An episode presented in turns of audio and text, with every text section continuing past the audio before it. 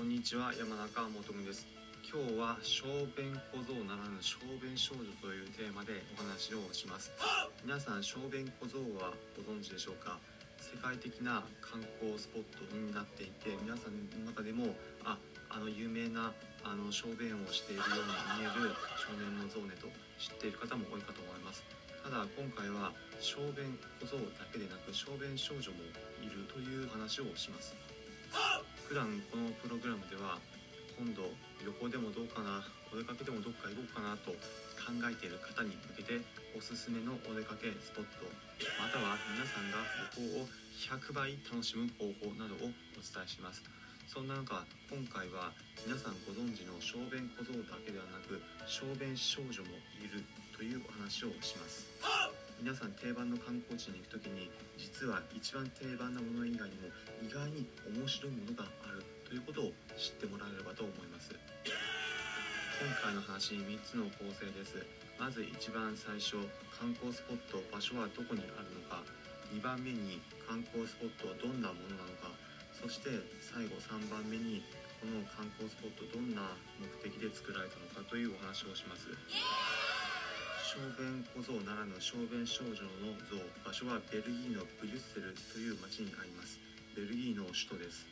ベルギーってどこですかという方いると思うので簡単に場所を説明します場所は西ヨーロッパに位置していますフランスとドイツの間にある国で日本からも成田空港からベルギーの首都ブリュッセルまで ANA の直行便が出ています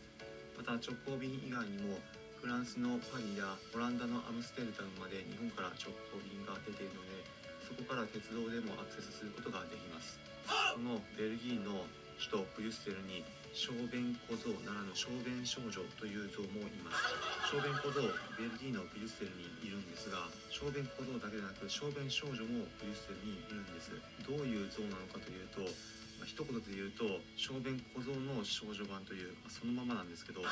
当にそんなイメージのものです。私も実際に見てきたんですがリアルに作られていました。評判としてもあまりにもリアルすぎて不評だという声もあるそうです。小便小僧が街中の交差点で人通りもあるところに位置しているのに対して小便少女の像はあまり人通りの多くない路地裏の道沿いに位置していました。また目の前も鉄格子で囲われていてあまり人が触らないように配慮されていました。ただこの小便少女の像ある目的で作られたそうです。1985年に彫刻家の方によって作られたそうなんですが通行人を楽しませるためという目的だったんですがそれ以外にもがんとエイズの撲滅キャンペーンの一環としてこの像を作られたそうです。小便少女のグッズの収益はがんやエイズで苦しんでいる人のためにも使われているそうです。そう考えると感慨深いものがあるなというふうに思いました。皆さんも実は意外な観光スポットを回ったら新たな発見があるかもしれません。最後に今回のまとめです。今回は小便小僧ならぬ小便少女というテーマでお話ししました。